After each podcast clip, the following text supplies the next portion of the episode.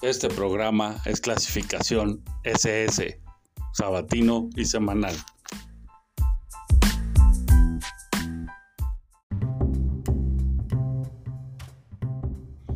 Hello, hello, hello, buenos días, buenas tardes, buenas noches, no importa a qué hora nos escuchen, esto es el tronco común, el juguete del cine. Y hoy quiero recomendarles que vean en Netflix esta bonita película que se llama Dejar el mundo atrás con Julia Roberts, Ethan Hawke y, y Mr. Tocino. Bueno, antes de continuar, como siempre, agradecer a Aldo por los promos navideños y eh, agradecer al CISEM por su eterna vigilancia Recordarles que pueden leer las reseñas en filmsandos.blogspot.com y que nos pueden seguir y enterarse de lo que vamos, bueno, de lo que voy publicando, ya sea en Instagram, Twitter o Facebook como Cinemole. Les agradezco también mucho por darle play a este podcast, no importa en qué plataforma lo hagan, si es en Spotify o en Apple Podcast o en cualquier otra que ustedes lo encuentren. Y, eh, y nada más. Bueno, feliz Navidad, ¿no? Digo, creo que ya, ya toca, ya es el momento. No es que me entusiasme, pero pues ya hay que comenzar a ponerse un poquito navideños. Un poquito, no mucho, un poquito. Eh, pero bueno, dicho lo anterior, a darle que es moledeja. Esta película que se llama Leave the World Behind, dicen que está producida por los Obama, ¿no? Por los Obama. ¿Quién es Obama? Pues aquel, aquel presidente tan famoso, el último simpático de los Estados Unidos. Eh, y a mí me parece que tanto el título como este simple dato ya revelan para dónde, para dónde va la cinta.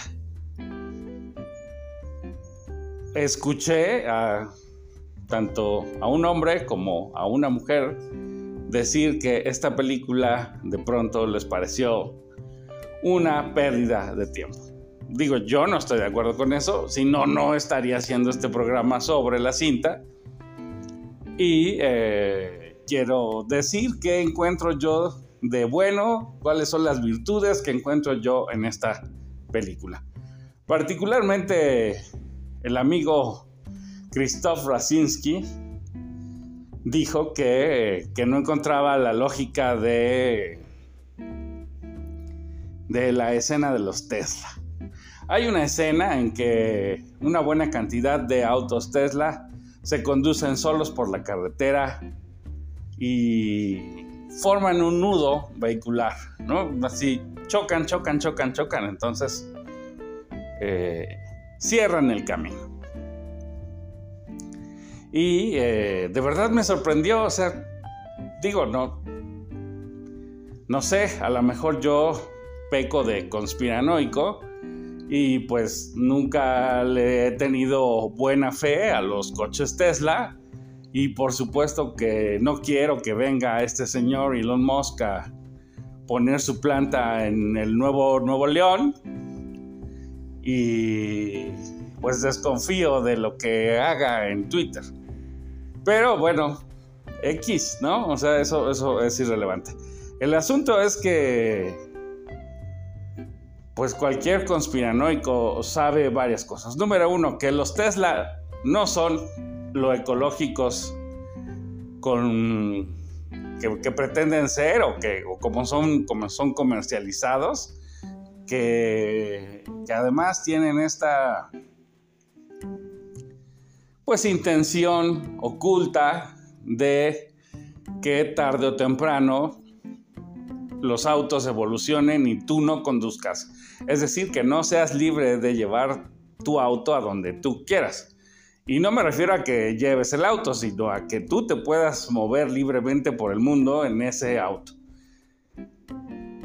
Y cuando tiene lugar esta escena de esta película, de la cual no he dicho mucho, este, pues es evidente para cualquier conspiranoico que hay alguien que los está utilizando para causar caos, ¿no?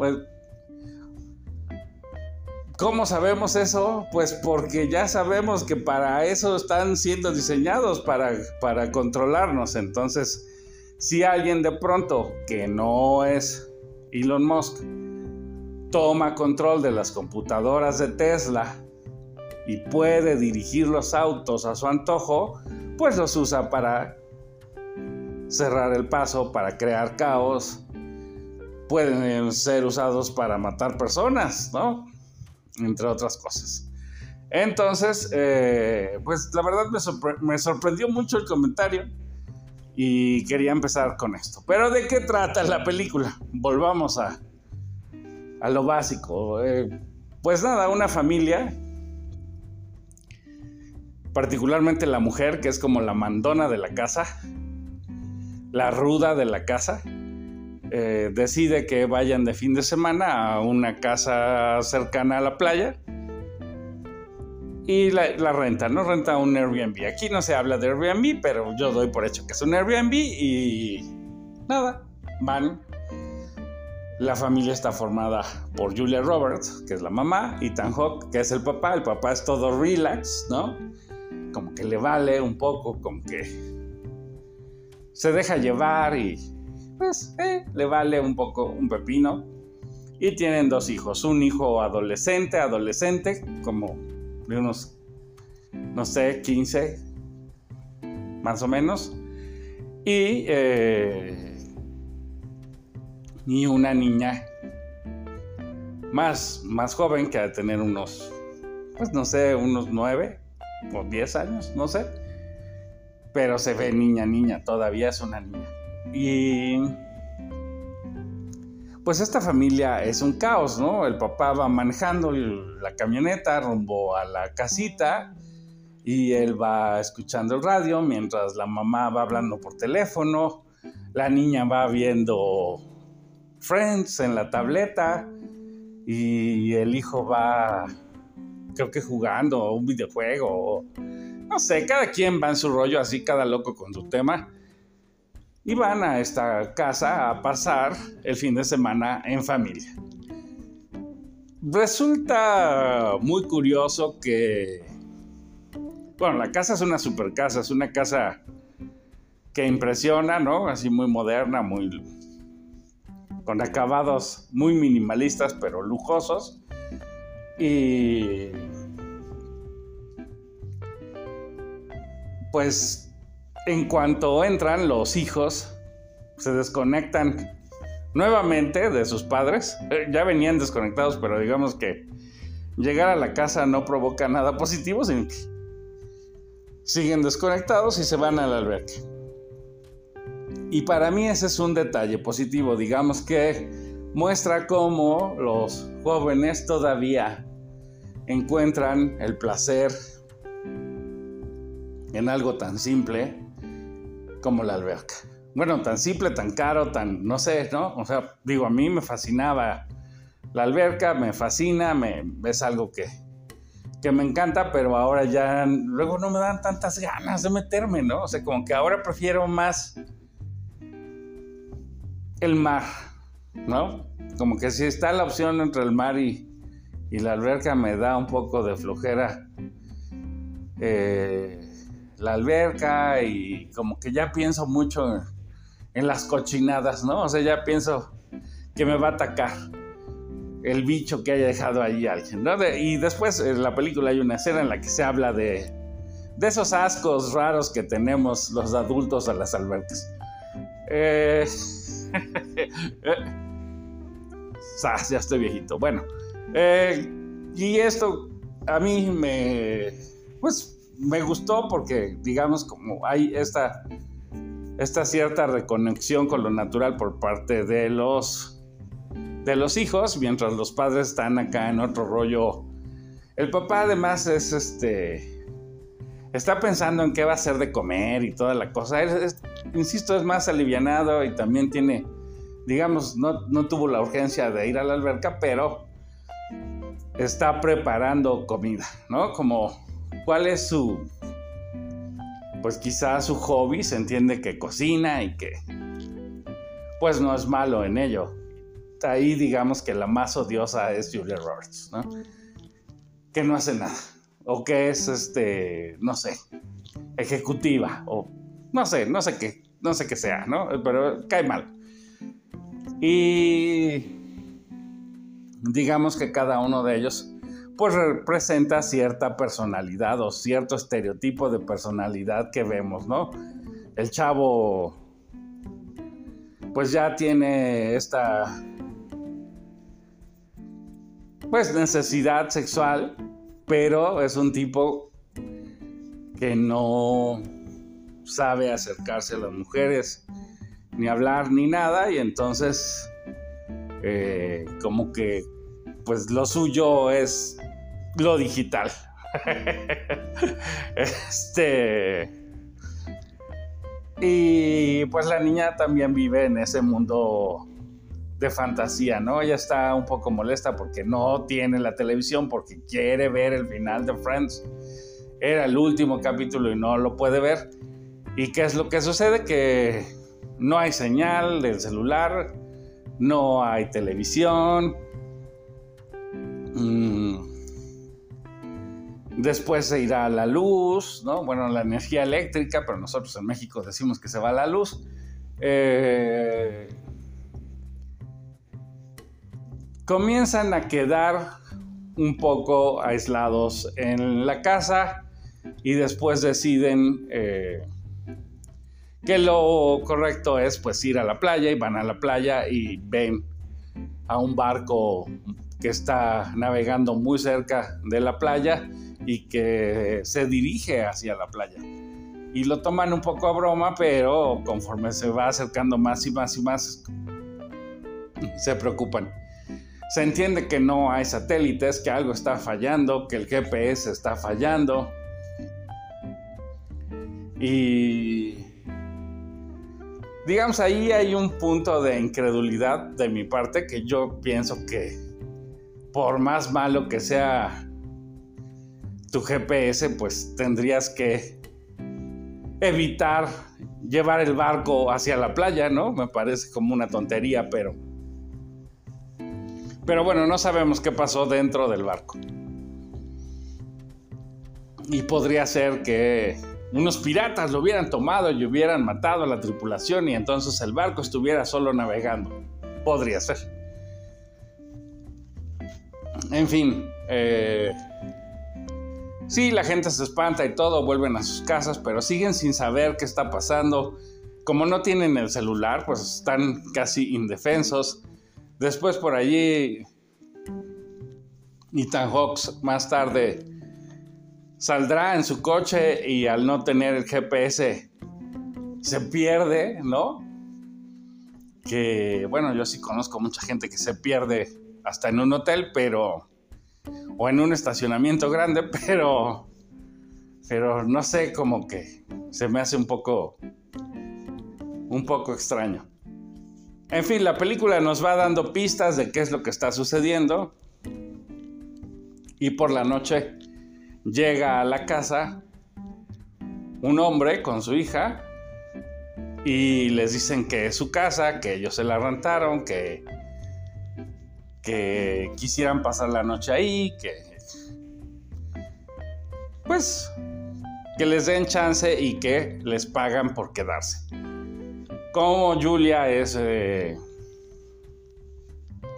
como la dura de la casa, ella se opone, pero el otro así como que dejándose llevar, se deja llevar, confía un poco más y terminan aceptando que se queden y el padre y la hija, aunque es su casa, pues como que la hija no entiende que, está rentada, ¿no? O sea, yo renté mi casa, no, o sea, es tu casa, pero, o digamos, la casa es de tu propiedad, pero no está bajo tu posesión. La posesión legal es de quien la tiene rentada, ¿no? En fin, como sea, los dejan pasar y a pesar de lo nefasta que resulta la, la muchacha o la joven, no sé cómo decirle, este, pues el papá es muy civilizado, calma las cosas, es un tipo educado, listo. Y él trae cierta información que, pues, la familia que ya estaba ahí no tiene.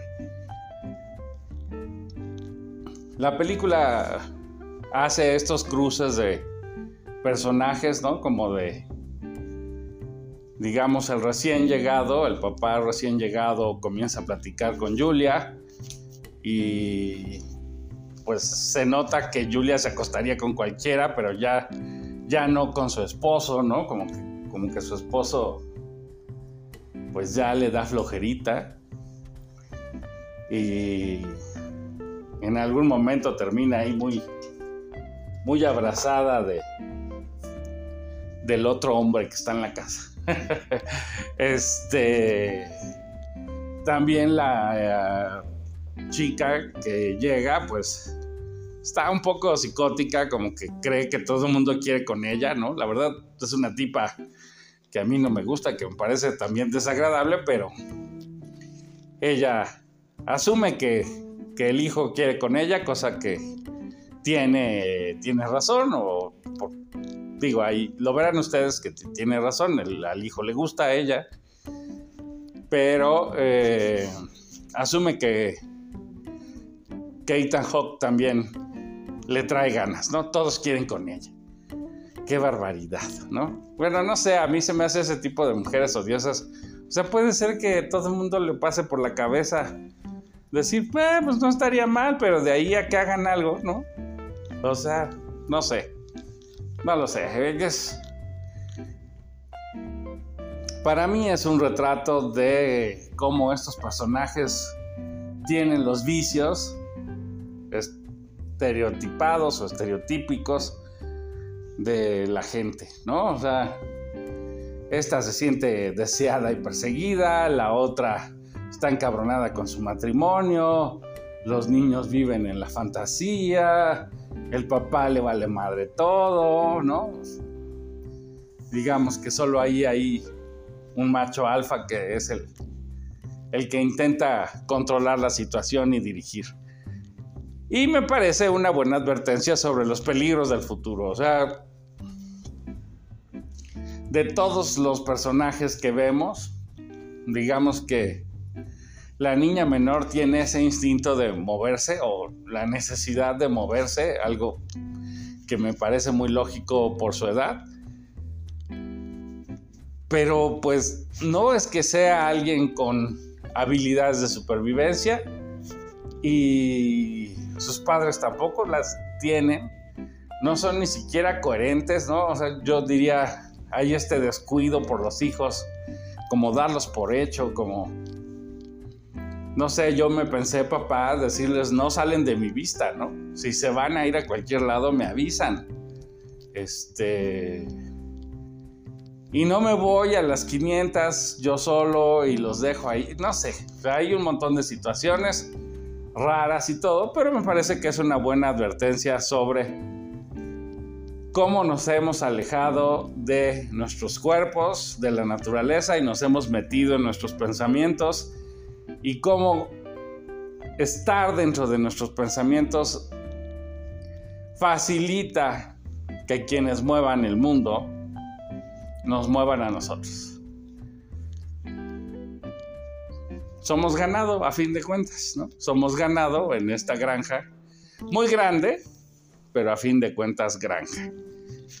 Eh, a mí me parece que la película, además de, digamos, de estas dinámicas entre personajes que resultan muy interesantes, entretenidas, dignas de análisis, pues me parece que es una buena advertencia de que hay que estar listos para lo que pueda suceder en un futuro. Quizá por eso el título, ¿no? De dejar el mundo atrás, ¿Cuál mundo? Pues ese mundo de la tecnología y la, y la fantasía en el que no tenemos, pues no sabemos conseguir ni comida, ¿no? O sea, si quisiéramos matar a un ciervo, quizás sufriríamos. Yo me reconozco en esa, en esa población porque en alguna ocasión que había un ratón en mi patio, ¿no? Puse unas, unas trampas de esas pegajosas que ahora sé que son malísimas y que son la muerte lenta, horribles. Este, y entonces bajé a revisar y encontré al ratón ahí pegado en la trampa. Y no podía matarlo. Simplemente no pude, ¿no? Ya estaba pegado, estaba sufriendo, chillaba. ¡ah! Y no, no lo pude matar y era la cosa más boba del mundo, pero no lo pude hacer. Y... Ay, qué, qué oso, pero lo voy a contar, ¿no? Llamé, llamé a mi padre, le dije, oye, está el ratón este aquí. Y me dijo, pues agarra un, el rifle de municiones y dispárale y mátalo. Y simplemente no pude, no pude, no pude. Y dije, no, no lo puedo matar, no sé qué me da, no, no sé si me daba... Eh, me parecía una grosería, me parecía un abuso me daba asco pensar en que le iba a disparar y iba a salpicar sangre. Este, no, o sea, ya el escenario mental que tenía yo en mi cabeza de asesinar a un pobre ratón que estaba sufriendo era pues era demasiado, ¿no?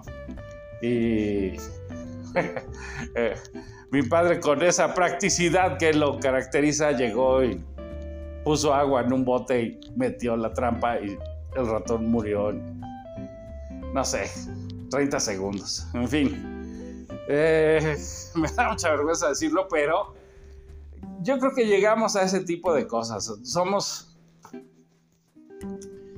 o nos hemos dejado esquinar a cierto grado de ridiculez respecto de la naturaleza que ningún animal tendría con nosotros, ¿no? O sea, yo estoy seguro que un ratón, si yo estuviera en una trampa, llega y me come, ¿no? Pero, pues, eh, pues no, no, no, le da lo, no va a sentir nada por mí ni nada, pero yo en mi, en mi imaginación había creado un evento catastrófico.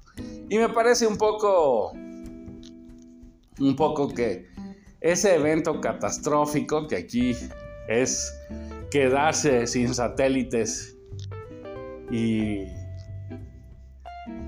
estar ante una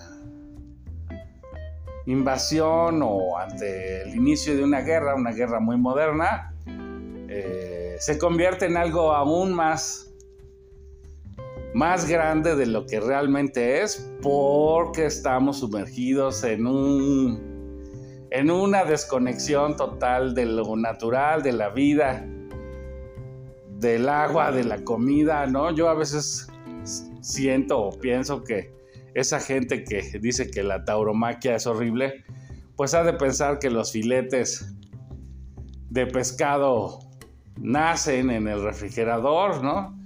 Que los que los bisteces igual, que las patas de pollo, bueno, las patas, las piernas, los muslos, las pechugas nacen así. No sé cómo se imaginan la vida, ¿no? Me imagino que los tacos de pastor llegan en trompo ya hechos, ¿no? No lo sé. Entonces, eh, pues creo que es parte de este condicionamiento de esta, pues de este sistema de control que nos hace cada vez más inútiles, según nosotros más especializados y más listos, pero cada vez más inútiles para este mundo real. En fin, a mí la película me parece que se presta a pensar, a analizar cada situación, cada conflicto, ¿no? De pronto ahí hay algunos detalles que parecen sugerir que Julia está siendo racista, pero hay otros detalles que me parece que, que el asunto no es tanto el racismo, sino la simple desconfianza normal que uno tiene con respecto de los extraños, que alguien llegue a una casa a querer pasar la noche ahí cuando tú estás allí, pues no es bien visto bajo ninguna circunstancia.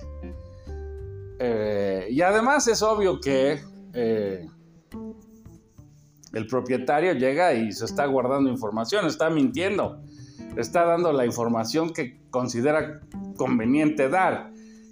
Y Julia es lo suficientemente lista para detectar que está mintiendo, ¿no? A lo mejor no tiene mala intención, pero está mintiendo. Y eso provoca desconfianza. En fin, a mí me parece que es una película que vale la pena. Si no son muy eh, conspiranoicos, consíganse un amigo conspiranoico. Acérquense a las teorías, conspirativas ya verán que esta película es una buena advertencia y que quizá las teorías conspiranoicas no carecen de fundamentos.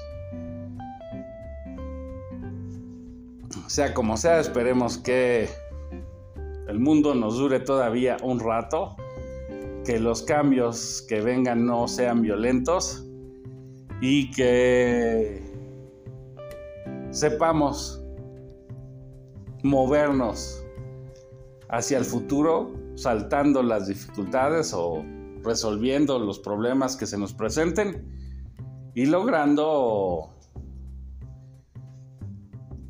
un mayor grado de armonía con nuestro entorno y con, con los otros humanos.